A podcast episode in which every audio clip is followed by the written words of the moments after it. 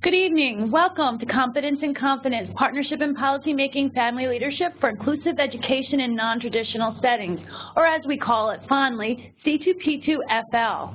My name is Kathy Rotchumeyer. I am the project coordinator for this program. We are going to have our Understanding Evaluations training tonight, What Do the Results Mean for My Child, with Annemarie Clarke, P H D, Corporate Officer from SPIN. A little information about C two P two family leadership. It, of course, is brought to you by the Institute on Disabilities at Temple University, and our funding comes from the Pennsylvania Developmental Disability Council. Just some little basics about our program. It is designed to support families in inclusive education in non-traditional settings, which include home schools, cyber charter schools, charter schools, private schools, and parochial schools. Of course, all of our sessions have relevance to all individuals with disabilities. A little more information. We also, our project includes online leadership development training, which is what you're participating now. We also offer free one-on-one parent consultant support from our trained parent consultants with PEAK, online resources, and we're having an upcoming live session in spring of two thousand fifteen. Here are a list of just some of the available archives that we have, webinars that we have archived on our site. If you look at the bottom, you can see the address that you can go to. You can always Google it, Institute on Disabilities at Temple University. We're under Programs for Family Leadership, and you can see all of the past webinars that we've had over the last few years. In addition to the webinars, the PowerPoints and other supporting materials are available at that location. And as you can see, we've had several different topics and as well. Additionally, our next save the dates is our next webinar Wednesday, which is the same date in March, March eighteenth. At this time, we're going to be doing a session on cyber safety. It's going to be a really interesting, exciting session for all of our families. We're also adding a new um, component to this program. As you see, we have an email address listed there, cyber safety, C two P two F L at Temple University, E D U. And we're going to be taking your questions up until March seventeenth. So at any point throughout the, the next month, please send us your questions, whatever your area of concern is, thoughts or interests. We're going to collect them and answer them online at the next session. It will also help guide our session to make sure you're getting the most out of this session and the information that you really need. And we're following up this year with our live event, a transitions forum at Visions for Equality in Philadelphia, May ninth. Um, it's going to be on secondary transition, so if you have a child in middle school, late elementary school and onward, this is a session for you. You're going to get information about what you need to do to start preparing your child when they're younger, as well as what you need to do when they get older and when you want to move forward. We will be taking applications for this session, and space will be limited. It will give you a great opportunity to hear presenters as well as network with other families. So a little more details about the components of this program. We mentioned our one-on-one parent consultant program. This is through the Pennsylvania Education for All Coalition that we collaborate with. Our parent consultants will be matched with you to help you, assist you with any of your needs. And some of the support that can be offered is in person, over the phone, or in over email. There's a link listed here that you can go to to complete the form and request parent consultant. Additionally, um, if you have any questions, you can always, as I've mentioned before, go to our website and you can um, scroll through it to get to this location as well.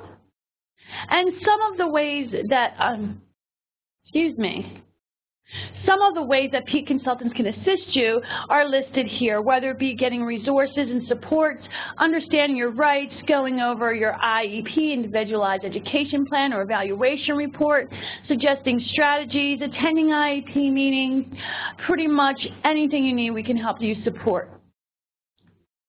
We also have online resources. We have a Facebook page, which is a closed group. Again, the link is listed here, and you can always reach this through our main website.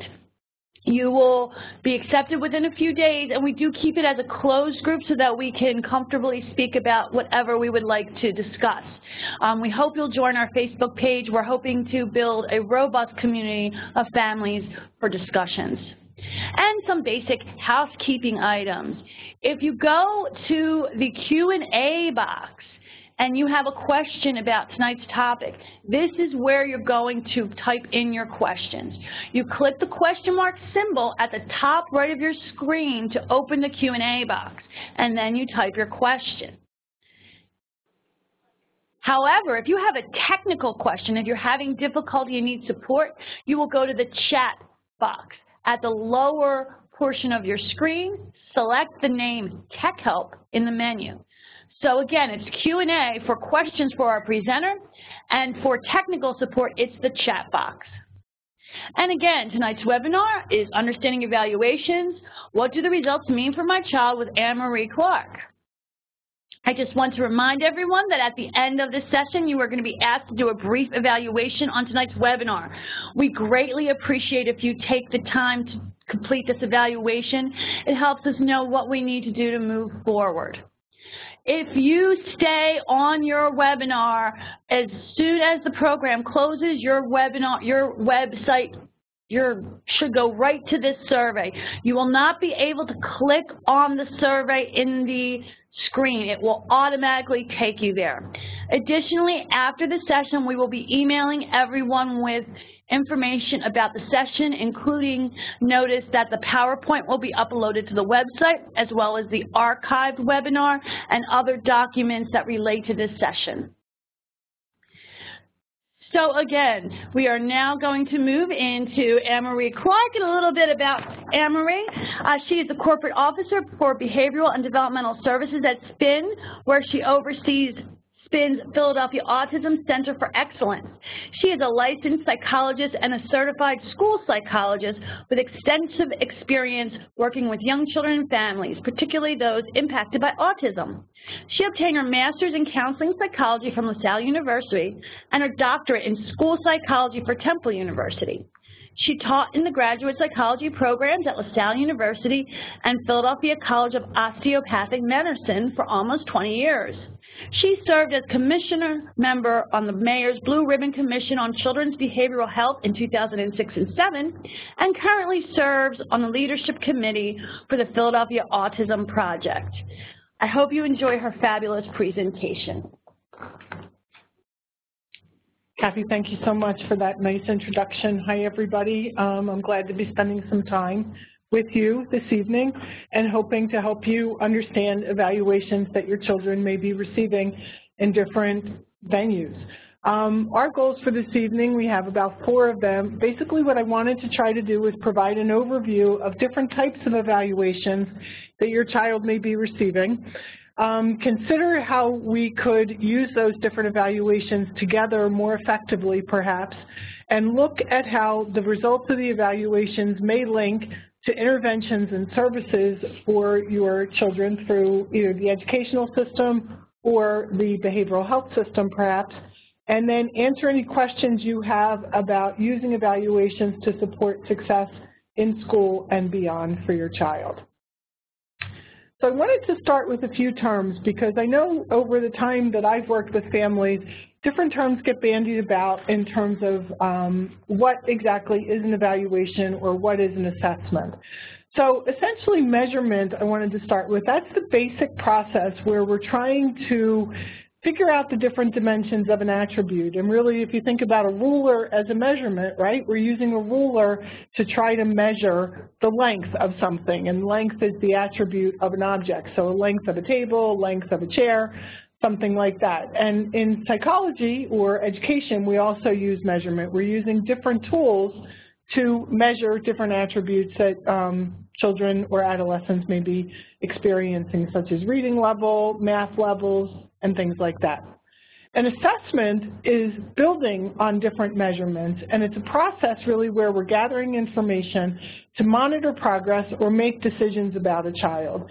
And it certainly includes tests and measurements, but it also would include observations, interviews, and things like that.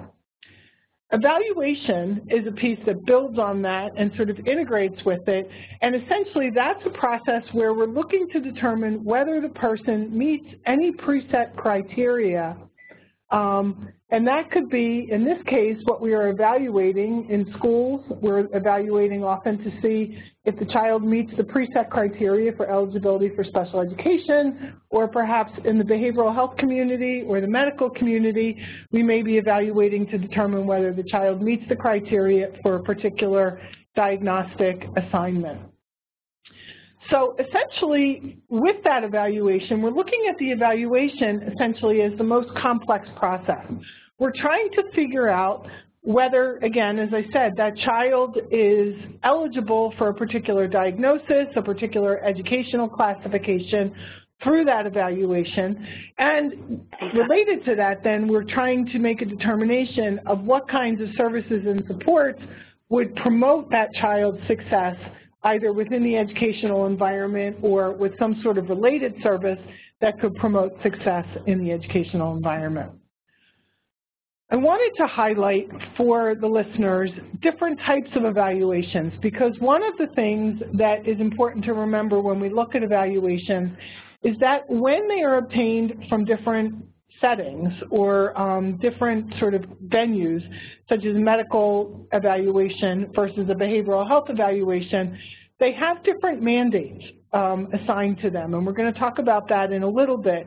But basically, I think for children, the three types of evaluations overall could be a medical evaluation, a behavioral health evaluation, and an educational evaluation, with those three primary types of evaluations providing different information that could be useful and could be integrated in order to better understand a child's um, developmental picture, and again, then make some decisions about what's useful for them within schools. So medical evaluations, if we wanted to start there, are completed by a physical health provider. So this could be a physician, such as a pediatrician or a pediatric specialist, like a pediatric neurologist, Um, a developmental pediatrician, or other pediatric subspecialty.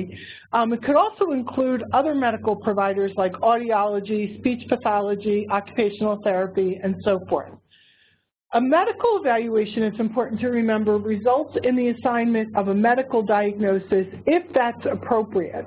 And um, the reason why I think it's important to talk about that is we're going to look at some places where medical evaluations overlap with behavioral health evaluations, and where those two diagnostic buckets overlap a little bit, and then some places where they're very separate. Some medical diagnoses that a child can receive or an adolescent can receive may help qualify a student for special education eligibility, you know, and that could be in the case of hearing impairment, a student with a medical diagnosis of paralysis or some sort of medical diagnosis of traumatic brain injury, centralized auditory processing disorder, or autism. Related to that, when we see a child has had an initial medical evaluation, the frequency of evaluation for, or excuse me, of a reevaluation or a follow-up evaluation is always determined by that medical provider. They may ask the family to come back in six months, in a year, um, but basically that physician, that medical doctor, is responsible for prescribing the course of treatment and intervention, and sometimes they will do that in conjunction with other specialists or allied health providers. So most of us have been to a primary care physician who then may refer us to a specialist. So again, in the case of a child who's having some difficulty learning, you may start with your primary care pediatrician. They may refer you perhaps to a pediatric neurologist for some sort of neurological evaluation. They may also then refer you to an occupational therapy or speech therapy evaluation. Sometimes those evaluations will then come back and inform a course of treatment.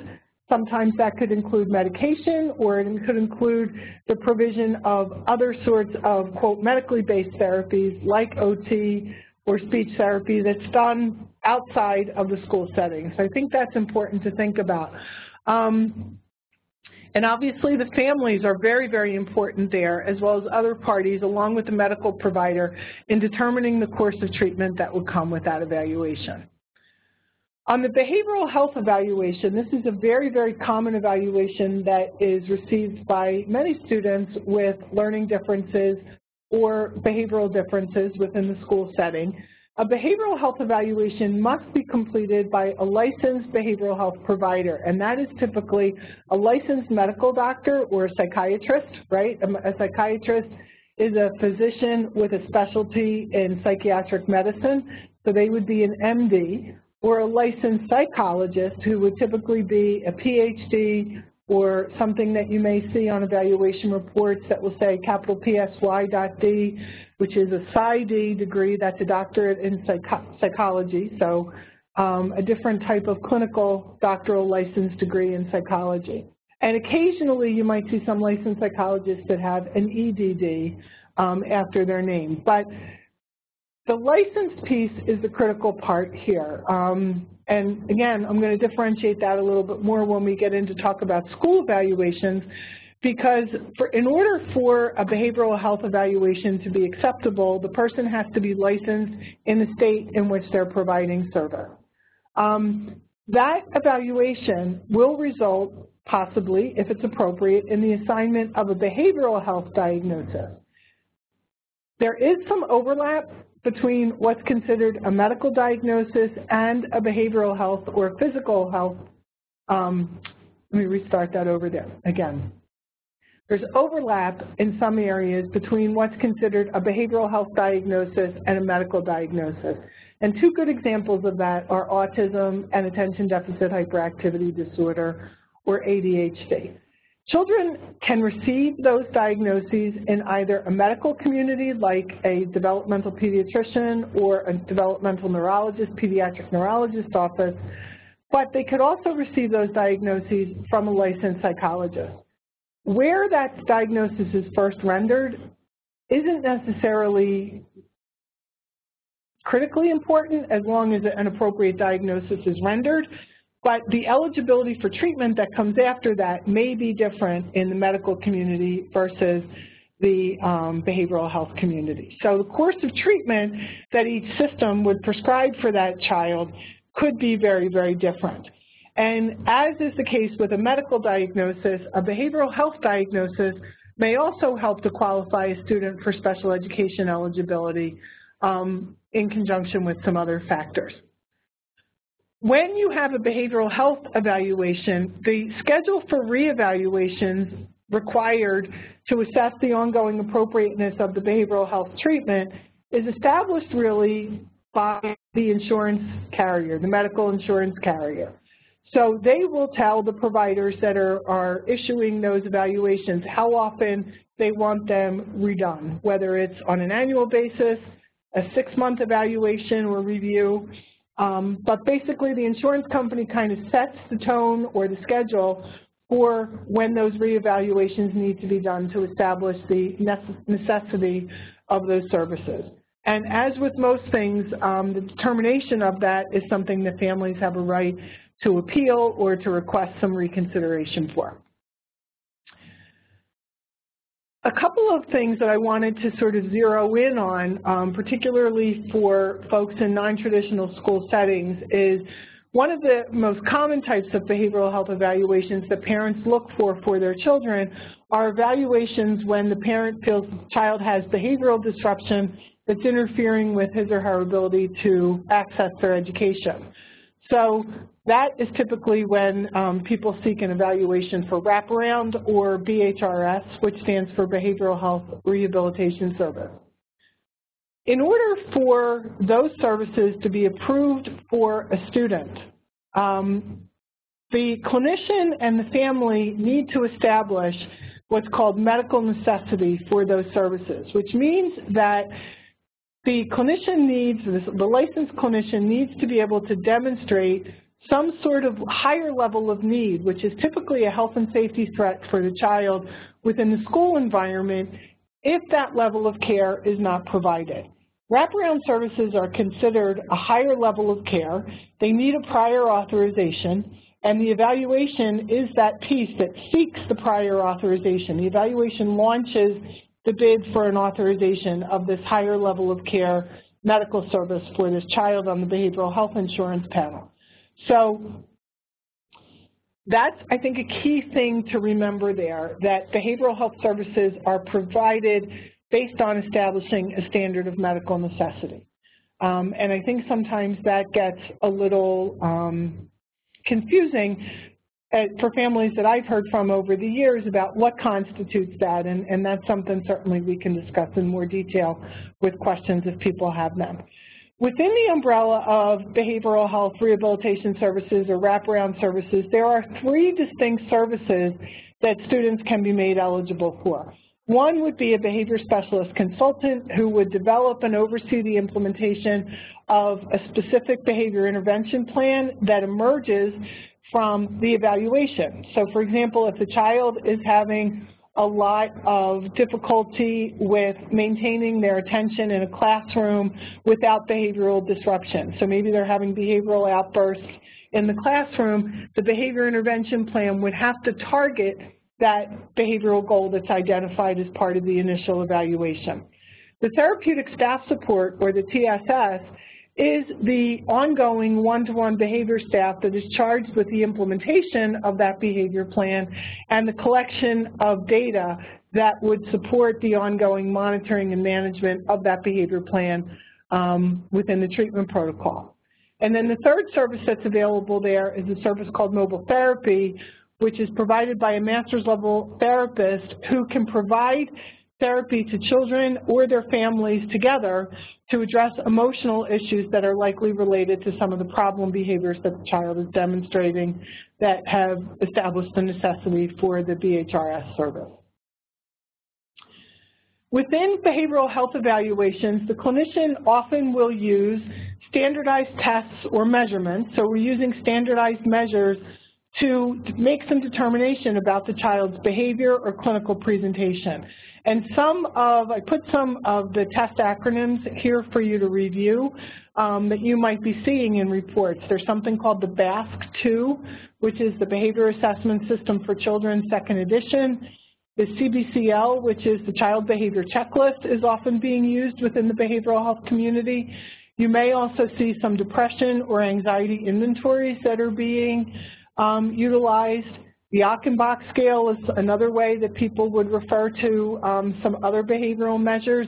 And then oftentimes if a child has autism um, or has a question of whether they have a diagnosis of autism, you may see that behavioral health evaluation utilizing some autism-specific instruments such as something called the A D O S two or the Autism Diagnostic Observation Schedule, second edition, or the Social Responsiveness Scale, the Social Communication Questionnaire. Those are all other types of instruments that would be more specifically targeted to rule out a question of a diagnosis of autism.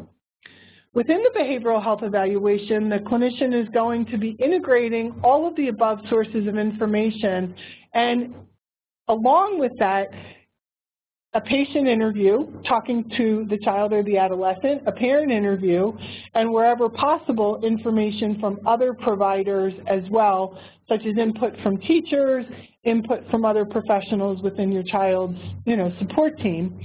And then they will be coming to a determination of whether the child meets diagnostic criteria for a particular diagnosis. And once they determine whether there is a diagnosis at play for your child within the behavioral health arena, they would be making recommendations for behavioral health treatment across a whole continuum of services from least intensive to most intensive. And then those recommendations would, of course, be also across environments. And I think recognizing that there is a continuum of services on the behavioral health treatment side is an important thing to remember. You know, many of you are probably um, familiar with the continuum of options on the um, I E P side, right? So obviously on the education side, we're charged with going from least restrictive to most restrictive and always providing services in the least restrictive environment. This is sort of the corollary on the behavioral health treatment side as well. We typically don't jump to a highly restrictive or intensive service unless we have some data to suggest that that is necessary um, without trying something that could be least restrictive or intrusive, such as an outpatient service or an outpatient group social skill or something like that. So the full continuum on the behavioral health side um, extends from outpatient services, which don't require a prior authorization, all the way up to inpatient hospitalization or residential treatment. Um, so essentially, we are charged as licensed clinicians with establishing that standard of medical necessity for each level of care that we're recommending other than outpatient.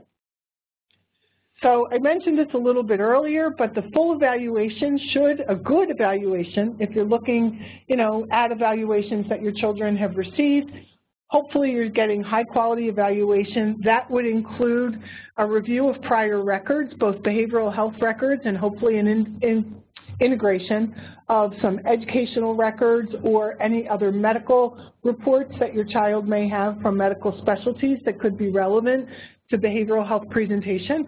As I mentioned, also a clinical interview with the child, adolescent, and the family. Observation of their behavior within the clinic setting, and if we're able to um, get information about how that person behaves otherwise. But the behavior, behavioral observation within the clinic setting, you may sometimes see within the reports referred to as a mental status exam. That's a key element that has to be included in every behavioral health evaluation. And then there will also be a review of psychosocial history. The family history, and this is important, that would include a review of the family's behavioral health disorders as well, along with the child or adolescent's community involvement, their educational history, if they're an older child and perhaps they have a part-time job, anything that would be related to occupation, social relationships with friends and siblings, and so forth. I want to go back to the part where um, I mentioned that it has to include a review of the family's behavioral health and educational history as well. And I know that within my clinical experience, this is a, an area where I have a lot of questions from families. Why are we asking, why are you asking me so many questions about myself, my husband, my aunt, my uncle, when I'm here to be evaluated for my child? And I think, kind of like we know on the medical health side, that when you have a parent with heart disease or cancer, we become much more at risk for heart disease or cancer as their biological relatives. The same is true with behavioral health disorders. If you're presenting with a child with a behavioral health concern, whether it's a developmental disability concern like autism or something like attention deficit hyperactivity disorder or depression, anxiety, it's critically important that the diagnostician has all of the information about what other people in your family may have struggled with, because that helps us do our differential diagnosis in terms of figuring out what risk factors may be at play for your child diagnostically um, in terms of the behavioral data. So it gives us a nice framework for interpreting the behavioral data, the testing data that we're getting. So I would urge people to be honest and frank when you're participating in a behavioral health evaluation, and to be as candid as possible with the interviewer in revealing as much as you can about, you know, all the things you know about the behavioral health history of your family. So I want to switch finally to the third type of evaluation, which would be an educational evaluation. Educational evaluations are completed by a certified school psychologist and other school personnel. And I think that's important to recognize, again, how these personnel may differ in part from a licensed psychologist. Some school psychologists who are certified are also licensed psychologists, but they do not have to be. So for this reason, within the school setting, for example, most schools will not be doing an initial diagnosis of autism. They may be doing an educational classification of that, but they may not be doing the diagnosis because they can't do it within the school setting. They can't assign the medical or the behavioral health diagnosis of autism unless they have a license. So that's an important thing, I think, for families to recognize and tease apart when they're looking at their evaluations. Um, other school personnel, such as regular education teachers, special education teachers, behavior specialists, or other school-based allied health providers like occupational therapists, physical therapists, and speech therapists can also participate within an educational evaluation depending upon the referral question for that child. an initial evaluation to determine educational eligibility for special education. Results in the school evaluation or the educational evaluation determining whether the child meets that two-part criteria that makes them eligible for special education services. And I'm hoping most people may be familiar, but I want to just review that because I think this is very, very important. A child, in order to be eligible for special education services, which means in order to be eligible to have an I E P within a school system, a child's educational evaluation has to determine that that child has a recognized educational disability and requires specially designed instruction or special education services to make progress in the regular education curriculum. That two-part criteria has to be met, and we're going to talk about that a little bit more in a minute. So the initial evaluation decides whether that child, or determines, excuse me, whether that child meets eligibility criteria for special education. And then if that child does meet eligibility and begins a special education course, there is a reevaluation that is required on a prescribed schedule, and that is every two years if the educational classification is intellectual disability, or every three years for a student who is classified under any other educational classification. I wanted, um, again, for, for folks who may not be fully familiar with what the, the whole range of educational disability classifications are, I just wanted to list them here for you and just briefly explain what they would be. Intellectual disability is um, a cognitive disability where a child's overall I Q would fall at or below um, seventy. An I Q score of seventy is measured by an um, I Q test of one kind or another. Serious emotional disturbance is another educational disability classification that would be for children with chronic behavioral health um, disabilities, could be for children with bipolar disorder, schizophrenia, um, other acute behavioral health disorders, conduct disorder, and so forth. Orthopedic impairment is for students with physical disabilities, perhaps students with paralysis or who um, require some sort of physical mobility support, wheelchair, crutches, things like that. Hearing impairment and deafness, I think, is fairly self-explanatory, as well as speech and language impairment and visual impairment, including blindness. Autism, obviously, again, I think is, is really for any students who have received an autism spectrum diagnosis. That would be their classification. Traumatic brain injury could be for a student that has some sort of brain-based injury, whether that would be a prenatal or an early childhood brain injury, so either a um, congenital or an acquired brain injury, such as an in utero stroke or, God forbid, a um, you know, serious fall, gunshot wound, something like that that would result in a traumatic brain injury. Other health impairment is a broad category within which students could classify for educational disability if they had a physical or a medical condition, such as, and A D H D falls into this category, that would result in difficulties accessing their education. Even this could be applied to a student with a very, very serious physical health condition, perhaps a student with sickle cell disease or a student with a chronic health condition um, that has significant, significant impact on their ability to access their education.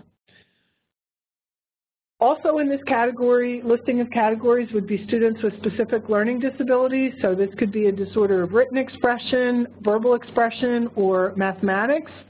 Um, Deafblindness is something, again, I think that's fairly um, self-explanatory. And then multiple disabilities is the category for students that maybe have more complex support needs. So these could be students with both autism and an intellectual disability, an intellectual disability and an orthopedic impairment, an intellectual disability, a brain injury, traumatic brain injury, and an orthopedic impairment, and so on and so forth. So they tend to be the students with the most complex um, support needs. So again, the educational evaluation can use results from other prior medical or behavioral health evaluations as appropriate. So an example of this would be um, a child maybe transitioning to kindergarten who has recently been diagnosed by autism, or excuse me, diagnosed with autism by a developmental pediatrician in a medical community. The parent could present to the school with that diagnostic evaluation, and the school could accept that diagnostic evaluation of the child as, as a person that's been identified as having autism and not have to reevaluate whether or not the autism is present. What they would be doing the initial evaluation on would be integrating that diagnosis and then looking at the full package of what the educational meaning of that diagnosis is for that child. Um, similarly, if you had a behavioral health diagnosis assigned to your child of something more serious, uh, serious psychiatric dis disorder or something like that, you could present that to the school, and the school could accept that evaluation and integrate that along with other aspects of an educational evaluation to figure out what exactly is the right course of special education planning that would perhaps be necessary for that child. I think the one thing that is always important for us to remember is the assignment of a diagnosis that results in a child falling into the educational classification doesn't guarantee eligibility for special education unless that second criteria, that two-part criteria, is met. So that's something that um, we want to pay attention to. I'm just looking, there's a question that just came in that asks, under the specific learning disability classification, does there need to be a specific diagnosis that you get from a certain specialist? The specific learning disability diagnosis or classification is typically made by a school psychologist within the context of a school-based evaluation. So that is something that school psychologists are acutely well-trained to be able to, to render a specific learning disability diagnosis. So I, I hope that answers your question, but that you don't necessarily need an outside professional to do that. That, that um, educational classification or diagnosis can be rendered within a school setting. Okay, so when might a parent request an educational evaluation? And I put this in here because not knowing who all was going to be on the call, we would want, you know, I would want people to be thinking about, geez, if my child is struggling, how do I know it's time to ask for an evaluation? And I think these are some of the presenting problems where I would encourage you to talk to the school about getting an educational evaluation. If the student is having consistent problems getting along with others, whether that's getting along with them specifically within the school setting or some things in the community setting that might be carrying over into the school. Whether they're having difficulty communicating their wants and needs or understanding the things that other people are saying to them, you definitely want to be asking for an evaluation educationally. If the child appears to have a lack of interest in age-appropriate activities or a significant difficulty with ability for age-appropriate activities, you would want to be talking to the school about an evaluation. Similarly, resistance, and I would emphasize that resistance is a pretty big word there. Um, you know, if the child is very, very resistant to change, if there appears to be a rigidity or an inflexibility in their tolerance for disruptions in schedule, unexpected things happening, you may wish to talk to school about an evaluation there. Um, anything seeing or hearing interfering with their ability to communicate. So if the child, you know, has gotten a vision evaluation and they're still having problems in school, even with corrective lenses, that they don't appear to be making sense of the, the printed word or what the teacher has on the board for them, you may want to be talking to the school about that. As I mentioned earlier, health problems that are affecting their educational performance, um, which could include, as I mentioned earlier, um, attention problems, and then difficulties performing tasks that requiring reading, writing, or math, or any kind of chronic behavioral or social problems. So you have a couple other questions coming in here. One of them is, is would generalized anxiety disorder be considered an otherwise health impairment? And I think that's a maybe. Um, the answer to that question is certainly I think it could be, because it is a behavioral health diagnosis. Um, I think some of that would depend on how acute that anxiety disorder would be for that child and how much interference that would be, um, that would pose for that child, child educationally. Um, someone asked about whether the one-on-one consultation is available for people outside of, um, in other parts of Pennsylvania, and I'm getting the question answered with a yes. Um, and then here's another question where someone says, I believe the prior attendee's question may have been because you will often see an educational eval identifying a student with eligibility criteria of an S L D, and yet the school certified psychologist will not specifically identify what the S L D may be. I think they should be identifying what the specific learning disorder may be. I mean, I would, if, if you're receiving an evaluation that says they've been identified as having a specific learning disability, you would want to press that school psychologist and that educational team to highlight for you what that specific disability is, because that is going to translate into what sort of recommendations, and we're going to talk about that in a minute, that you might want to see put in place to address that within the interventions um, under the category of your I E P. So again, I would always encourage you to go back um, and look at that. So another question's come in asking for how we can get schools to accept private evaluations after the school evaluations are incomplete. How can we get it?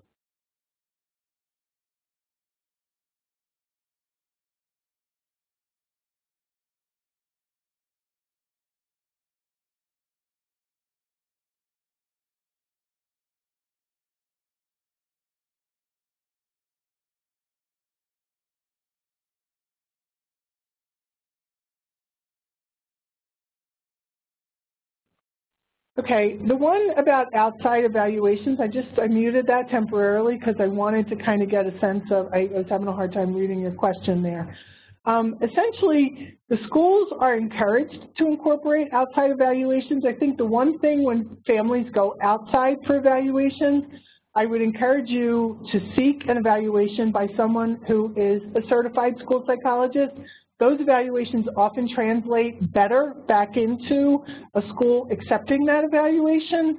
Um, if you disagree with an evaluation, obviously you could request an independent evaluation through your district if you don't believe that that um, evaluation captures your child. You can certainly disagree with that, open a grievance process, and ask for um, you know, an independent evaluation. Question is, will we get a copy of the PowerPoint? The answer is yes. Tomorrow, it should be ready tomorrow, I'm being told, on the website. Okay, so when you want to request an educational evaluation, you can do so at any time. My recommendation always is to make that evaluation in writing. And then again, a good school evaluation should re- include a review of the students' records, including their attendance and report cards, right? Because if a kid's missing school sixty-five percent of the time, that may be one of the reasons that they're having some difficulty in school. So you'll often see that referenced in a good school evaluation. It should also include a review of students' vision and hearing. I always want clinically to rule out any difficulties with vision and hearing. So the school may ask you or, or, you know, encourage you to get that checked through your medical provider to make sure that there aren't any things there that could be negatively contributing to the student's performance. If there are outside evaluations, the school evaluation should include those. I would encourage you to um, persist with at least their review and integration of that information into a school evaluation, because in my professional opinion, that makes those evaluations much, much stronger. Also, we'll include some curriculum-based assessment to determine how that student is doing on school grade-appropriate performance standards within the core academic subject.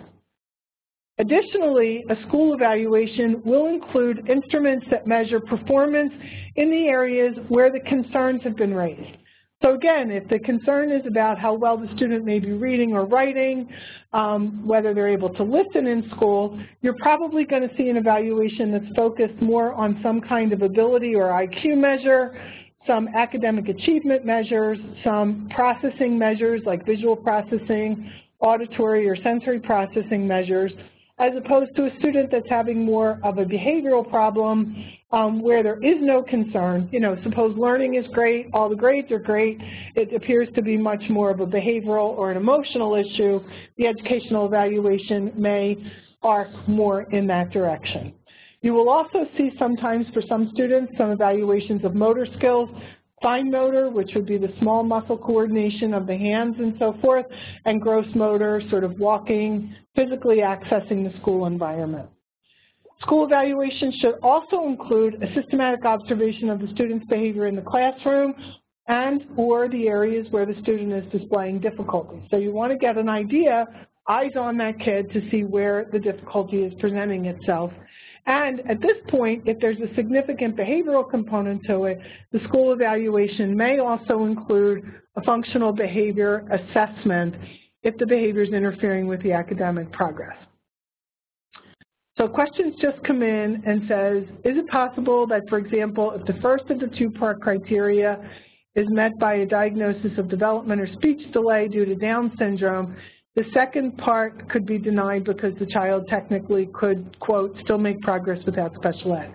I'm going to talk about that in a, a couple examples in a few minutes. If you could be patient with me, I think we're going to get there um, in a minute, all right?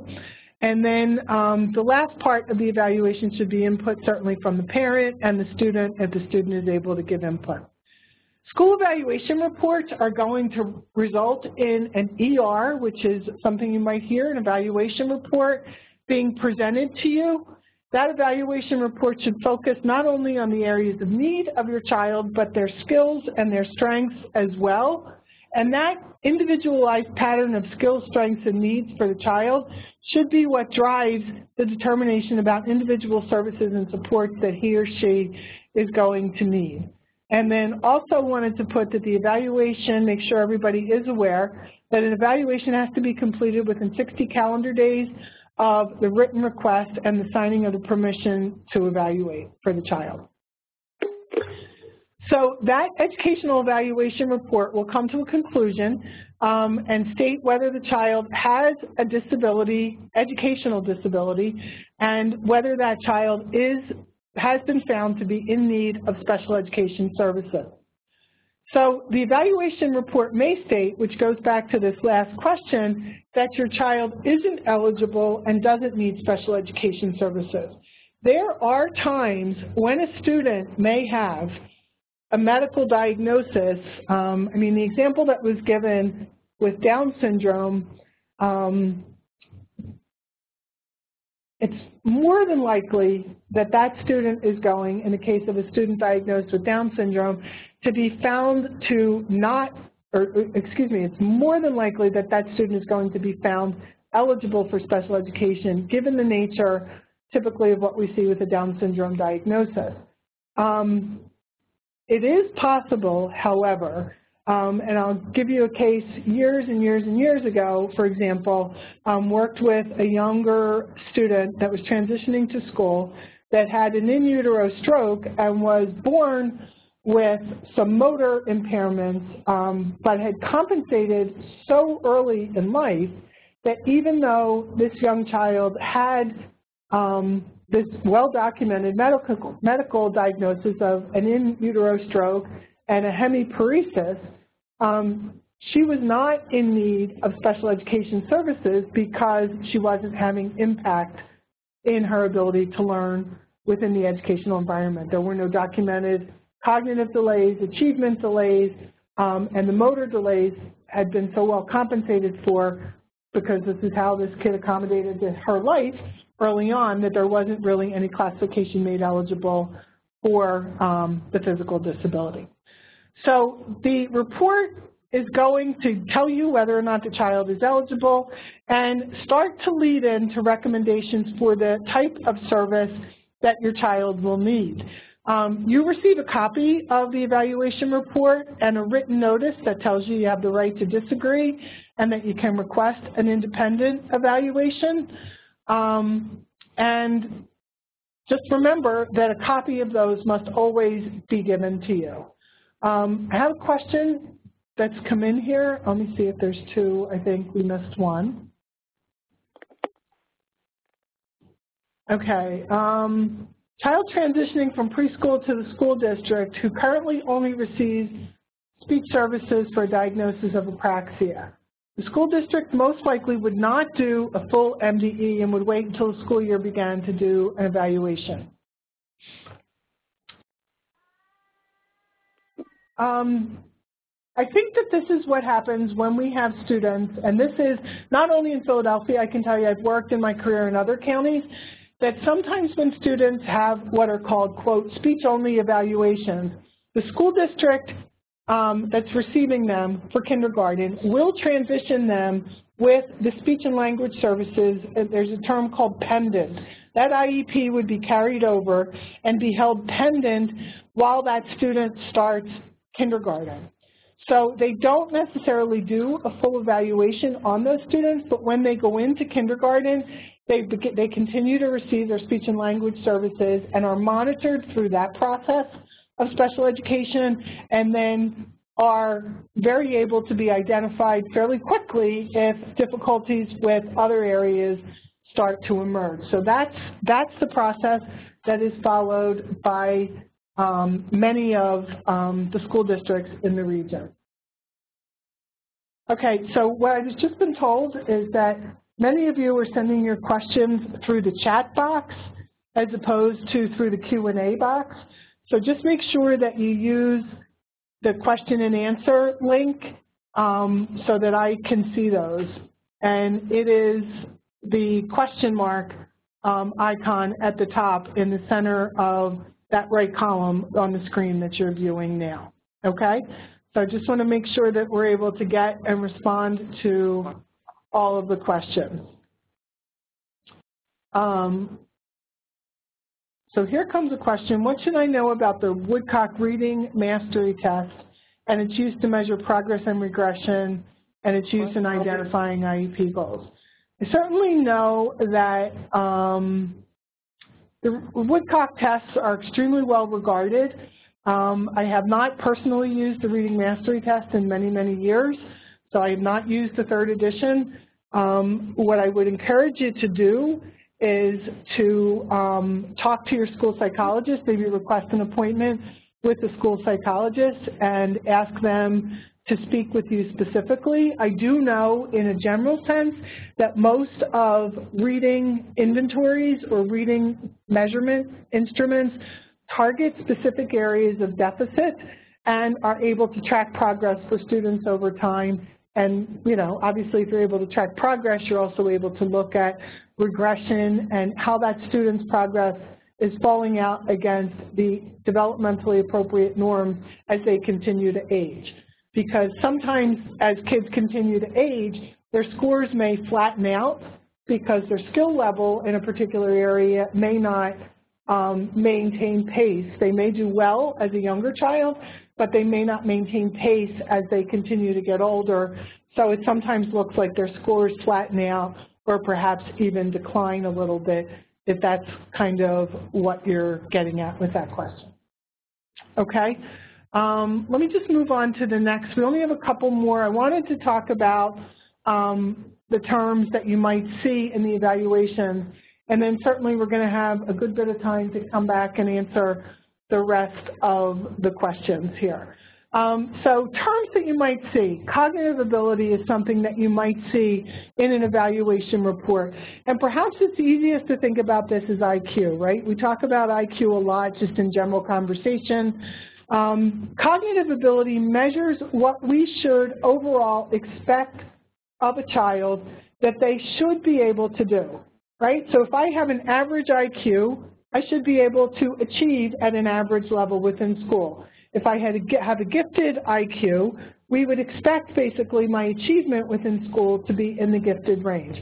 If I have an I Q that falls in the below average or the intellectual disability range, my achievement should align with that. I think it's important to remember about I Q, though, is that it's not a single score. It's basically a measure of several different specific abilities that get combined. And those abilities typically fall on most of the cognitive ability measures into two bigger buckets of sort of verbal and linguistic abilities and then nonverbal or visual spatial abilities. Those are sort of the two broadest categories that most common tests would measure. And when students have a lot of what we would call scatter, which means their individual subtest scores on those different measures vary a lot. The overall score oftentimes is not the best score to use. It's less meaningful if there is a lot of scatter. And then if that's the case, it's important really to look at the, the scatter pattern or the score profile for that student when you're thinking about services and supports that will be appropriate for them. And I would encourage you, I'm going to say this as a school psychologist myself, if you are a parent and you have questions about your child's data or your results, ask for an appointment. Try to go see the school psychologist and talk with them about um, the report and ask them to answer your questions. I would love to believe that they're going to be very interested in doing that with you. So achievement levels, when you see achievement test scores, um, or excuse me, achievement test results on your evaluation report, that's going to be talking about how the student is performing on an individually administered standardized test that would be measuring things like reading, writing, spelling, and math. We're going to be looking at those scores on the standardized tests in relationship to how the child is actually doing in the school curriculum, both in terms of how their grades are on the school curriculum, how they're doing in school-based standardized achievement tests. And essentially what we're looking to figure out here is, do things line up? You know, when I give the individualized test, is it pretty similar, if we're lucky, to how the child is doing in school? You know, a child that's really struggling in school might be struggling and obtain some lower scores on the achievement tests, and then also their standardized, you know, P S S A scores or things like that may be falling in a difficult area too there. So we look for what we call mutually confirming data, our multiple data points falling together um, and, and giving us a good picture of the, the student. The differences between the cognitive ability and the achievement measure sometimes may, if there are big differences, that may be an indicator of a learning disability, and the school psychologist and the educational team hopefully would be probing a little more um, deeply into that to identify it. Within achievement level test results, you may see the following terms here, things that talk about the basic skill levels of particular subjects. Um, and that could be essentially how well is the child doing in spelling, how well can they read individual words. Decoding is a term which looks at how well can the student break down sounds when they're meeting new words. So for example, the word cat. Can the student decode that and know what the sound of a C is, what the sound of an A is, what the sound of a T is, and can they put that together and figure out that that is the word cat?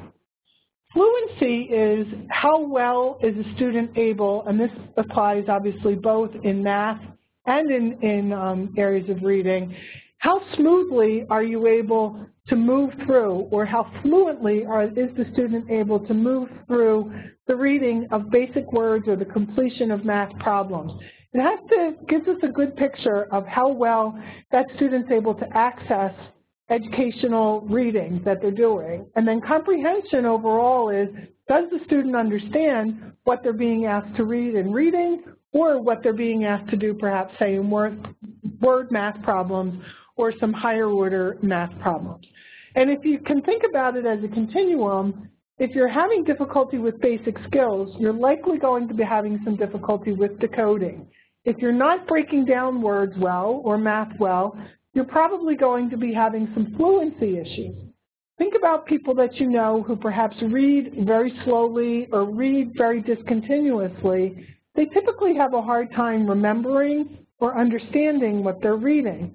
So these things kind of build one off the other and sometimes can lead to a more, um, a greater picture of the overall problem. But by looking at it in these four different levels, it helps give us, gives the school a good picture of where things are breaking down and where we may want to target interventions and put some services and supports in. Um, Other evaluations or terms that you might see is we may be looking at some evaluations for adaptive functioning for students. So how well do those students do with activities of daily living, such as eating, dressing, toileting, protecting themselves in the community? Do they understand the rules of safety in the community? and so forth. That oftentimes would be more um, referenced in students with more complex disabilities like intellectual disabilities, students with autism, students with multiple disabilities. Other term you might come across in an evaluation is the term of working memory, which is basically when somebody learns something or you hear something, are you able to hold that in your memory long enough to transfer that into long-term memory and then be able to come back and access it? So essentially, we're looking at that both verbally and, and pictorially for a person, because obviously if we can't store things in short-term memory and transfer them into long-term memory, we're going to have difficulty remembering, learning, and building on that meaningfully for more complex tasks in education settings. So that's a term that you'll often see um, referenced in educational reports. And then particularly we're also going to see for older students things about transition assessments being referenced. So what interests, skills, strengths, and areas of need do we have to take into consideration for this student as we plan for life after high school? You know, are they verbal? Are they able to communicate in writing? Do they like working with cars? Are they good working with their hands? Are they, um, do they have difficulties working with people, following multi-step directions? Those types of things are very, very important to weave into a transition evaluation. The other thing that I wanted to mention here, just to make sure that everybody's clear, is that all of this that we're talking about is not to be confused with the annual homeschool evaluation that is required by the Pennsylvania homeschool law. That evaluation is one that has to be done on an annual basis for any of you who are homeschooling your children, and has to be turned into the district um, in which you reside by June thirtieth. The purpose of that evaluation is to verify that the student has made educational progress and that the requirements of the homeschool law have been followed and fulfilled by the parents. Um, you're responsible as the family member for locating and choosing that evaluator, and they have to be a certified teacher or a clinical or a school psychologist conducting that evaluation. And that evaluation will consist, as it says there, of a review of the portfolio of schoolwork, some samples of the students' work, attendance logs, instructional logs, and an interview with the child. So once the evaluation report is done, we will then be moving, obviously, to an I E P or an individualized education report. Obviously, the evaluation report should be driving um, directly into what's recommended in the I E P. So that I E P has to include a description of the type of support environment that the student needs, whether it's a learning support environment, an emotional support environment, or a life skills support, which tends to be for those students who have the greatest um, need to learn functional, vocational, and academic skills that are going to help them to be independent later. Emotional support, obviously, for kids with serious emotional issues, and then learning support for students with um, issues in learning in areas of reading, writing, math, or um, written expression, spoken expression. Also then could be looking at some educational placements for students that are specifically blind and visually impaired, or deaf or hearing impaired. Um, and then speech language supports could run a gamut, again, depending on what the level of severity that student has, to perhaps some speech therapy, some picture exchange systems, to maybe some sort of more sophisticated system of augmentative communication that might be needed. Um, and then again, you could also see some environments for physical support for students that might have some more complex um, functional motor skills that need support within the school environment. You know, autistic support for students with more complex needs related to their autism diagnosis. And then students who could go into an area of multiple disability support that would require, again, as we had indicated earlier, um, supports over multiple areas such as cognitive functioning, physical functioning, um, and maybe some behavioral or emotional pieces there as well. The I E P should also list other allied health services or other supports that might be needed for that student. And I've listed a few of them there, like F M systems, a computer, extra time on testing, preferred seating within the classroom. There are a number of accommodations that could come in there. And the I E P should also stipulate whether or not that student meets criteria for an extended school year um, based on their perceived need for extended school year to prevent regression. Um, and that's very sort of prescriptive. And again, I would encourage you to talk with your school psychologist and your education support team if you have concerns about whether an extended school year program would be appropriate for your child. Okay, so I wanted to talk here about a few examples. Um, and I sort of alluded to this one earlier. A student could be diagnosed with an autism spectrum disorder by a developmental pediatrician. Um, that diagnosis could then be accepted perhaps by the school and used as the first part of the special education classification. The education team would then be evaluating that child within the school environment and figuring out what that child needs to be successful within the school. Do they need a particular class size, a student-teacher ratio? What kind of accommodations might they need based on behavior or language support needs? Um, what types of supports might they need related to their restricted areas of interest or stereotypic behaviors? And then they're going to be making the determination around all of those things as to whether or not that child meets the second prong of the criteria for special education.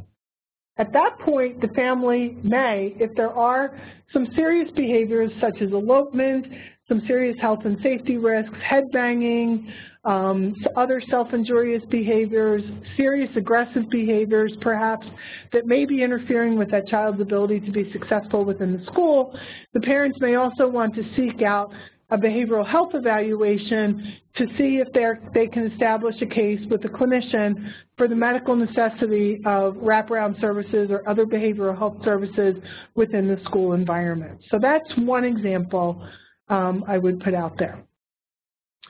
The second one could be for a student that is diagnosed outside by a medical evaluation or a behavioral health evaluation with attention deficit hyperactivity disorder, primarily inattentive type. Perhaps that child is prescribed a medication course by the psychiatrist to target their symptoms of A D H D, and the child responds favorably to the medication. Their symptoms reduce. They do fairly well when they're on the medication, but the parent comes to the school and asks for an educational evaluation based on their diagnosis of A D H D. What we may find for that student, if there are no other related learning issues or other things that are complicating the situation, the educational evaluation may determine that the student doesn't meet the second part of that criteria for special education.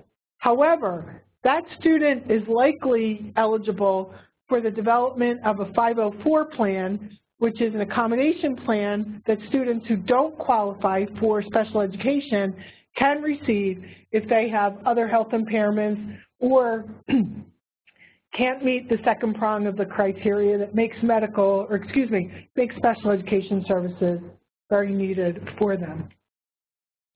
Um, so that's, that's a second example there. The, um, the third one I wanted to give you is if the student is acting out behaviorally in the school and the parent um, has a question about what is causing that behavior acting out. One of the things that we know is that sometimes students will act out behaviorally in school because it's easier than acknowledging that they're having difficulties learning the information. And sometimes we find that that can be particularly more so the case when it's boys, right? It's easier to be a tough boy in school than it is to be a boy who can't read or a boy who can't do math. So the parent could ask for an educational evaluation to make sure that there are no learning differences that could be causing or contributing, I don't want to say causing, but contributing to that student's acting out behaviorally within the school. And lo and behold, that educational evaluation might render a diagnosis of a specific learning disability, and then the I E P would be developed for that student with a diagnosis, or excuse me, an educational classification of a specific learning disability, but then there could be a behavioral support plan written and behavior interventions written within that I E P that would be able to target that student's challenging behavior, which might maybe happen in the subjects that he or she has the most difficulty with. So those are the examples that I had. Excuse me, I apologize for my voice. Um, I'm very happy to answer any other questions that people may have. I think I may um, take a look and see what else is scrolling down here. Okay, here's another couple questions coming in from chat. Um, is it better to track um, scores on grade-based or age-based scores? That's a good question.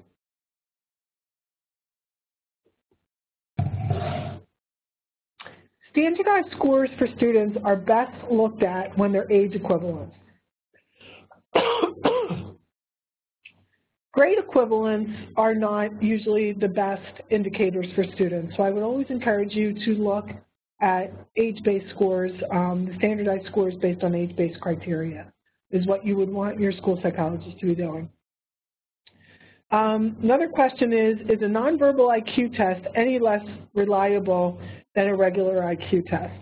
Um, no, I, I think, you know, all different tests, and, and this is where you want to make sure, and I, I, again, want to trust in the educational community and the school psychology community here to know that when we're selecting tests, we would be ideally selecting tests with good reliability, whether it's verbal or a nonverbal I Q test. The decision to go with a verbal or a nonverbal I Q test is going to be made by that school psychologist based on their determination of where they think they can get the best read on that child's overall ability. Obviously, if we have a child with very limited verbalization who isn't necessarily able to give us a lot of verbal communication, it's going to be an unfair assessment to rely on a heavily verbal I Q test. If that student is able to respond and, and, and quote, talk to us through other nonverbal means, I think we would want to be doing that and actually getting a better picture of that student. So here's another question, which is, does prompting play a role in test scores? For example, on a W I A T three testing below average in three areas and needing questions reread, explained, and prompting while testing, would that affect results, or is it still considered normal? What I can tell you, um, and I don't want to limit this to specifically the W I A T, but all standardized tests have specific protocols for what the evaluator is allowed to query um, and what they're not, whether they're allowed to reread the question or whether they're not, whether if they reread the question multiple times, whether that impacts the score or not. So that is part of the standardized test administration. Sometimes as school psychologists, we will make the determination to do what we call testing the limits. If we think, for example, that a student is not able, in our professional evaluation opinion, to perform optimally on, say, a timed test, what we may do is give that test in a timed modality, but then do what's called testing of the limits or a non-standard administration of the test and get a sense of how that student is responding when he or she is not operating under the standardized test instruction. They should be reporting both of those administrations separately. And again, I think if you have questions about that, I would urge you to schedule an appointment with a school psychologist and ask them to walk you through the administration and the results of those test scores. Um, here's another question that says, what can be done if the school doesn't want to incorporate an independent educational evaluation? I mean, essentially, that's where you would exercise your due process rights. You would want to disagree with that decision. You would want to request mediation, then request due process hearing, and kind of go up through your procedural safeguards hierarchy. And I think certainly that would be one of the places where the consulting could be helpful to you, and I would encourage you to reach out to that through the other aspects of this program. Um,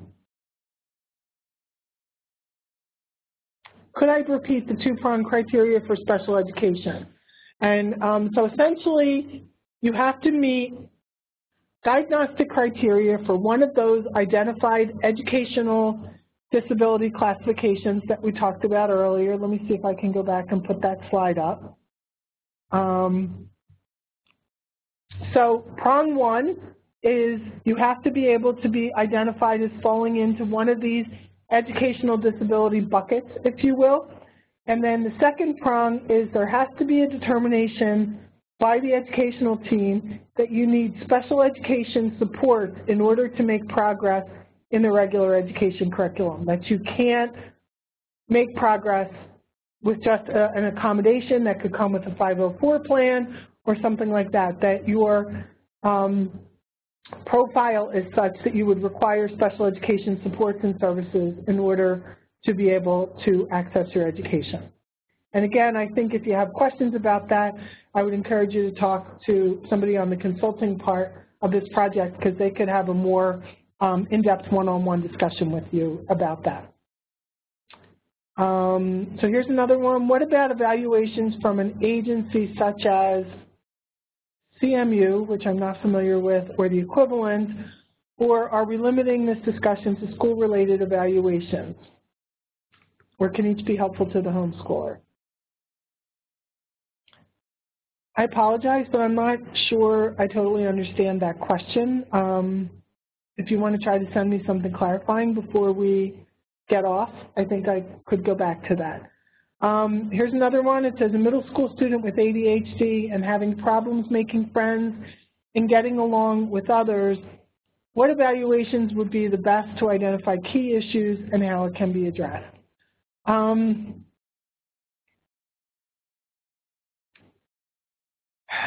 I mean, I think that's, I mean, that's a very layered um, issue. I guess I would want first to make sure that the A D H D diagnosis is appropriate for that student. Um, you know, anytime I see uh, a parent raising a question about a student, excuse me, having difficulty making friends, keeping friends, getting along with others, certainly the autism flag pops up for me, or a spectrum flag pops up for me. Is it more related to anxiety, depression? I think the first step I would suggest is that you seek out some type of behavioral health evaluation and, you know, talk about what the presenting symptoms are that your child's having. Are they anxious about meeting new people so they withdraw? Do they feel sad and irritable, which could be signs of depression? Irritability or anger can also, in children, be signs of depression. I would, would want to make sure that parents know that, that depression in children doesn't look like depression in adults look. Children with depression are often overactive, irritable, and um, sometimes just difficult to engage behaviorally or socially. So I would want to get those two things ruled out, um, just to make sure that there isn't something else going on and that you're targeting the right type of treatment for that person or the right type of intervention. So this says, for a child with hearing impairment, if only a five oh four plan is recommended by the school, but they are showing slow learning, should an educational evaluation be pursued? I think here again, my suggestion to you as a parent would be, if you feel that your child is falling behind educationally, you always have the right to request an educational evaluation in writing, um, and the school is required to do that for you. So I would encourage you to advocate for your child for that if that is something that you feel um, is, is a problem for your child. You know, I think I would want to, you know, some of that might be informed by how old the child is, you know, how new they are to the educational environment, and whether they've been given time within that school setting to make adequate progress and to adjust and accommodate. Um, but I think all things being equal, if you still have concern, I would encourage you to talk to the school and request an evaluation in writing. So here's a question that says, is there anywhere parents can get a comprehensive list of testing protocols that can, that can be used for testing their child?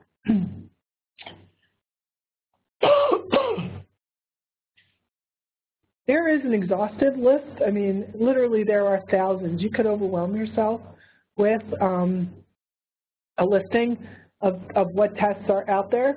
Um, I think it's difficult sometimes even for us as psychologists to keep up with every test that's published. It's a large, large industry, and um, you know, most school districts have a pretty wide range of protocols and pretty wide range of assessment instruments that they have available for their school psychologists to use.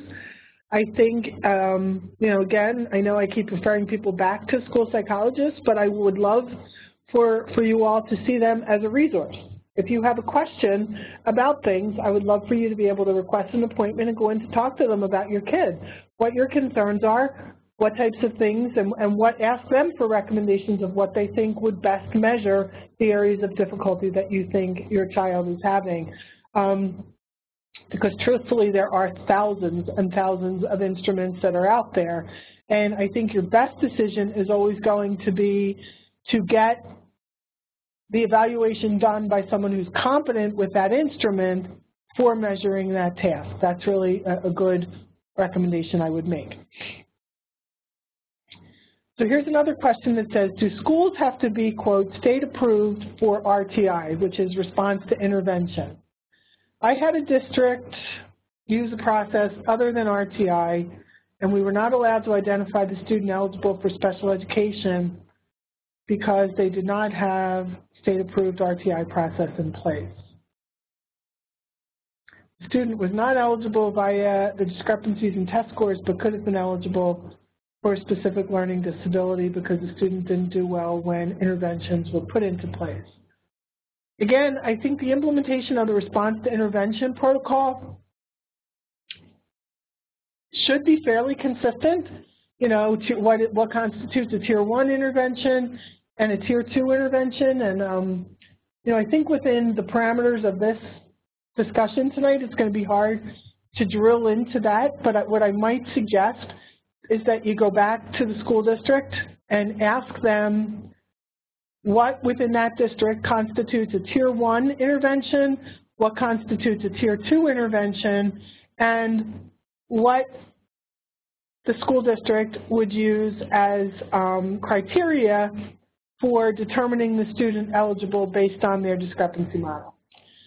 So thank you, everyone. We are going to still continue to take more questions. At this time, we are going to be turning off the recording. So if you have any private questions that you did not want expressed and recorded, this is the time to add them to the Q and A box. So again, thank you, and we will begin.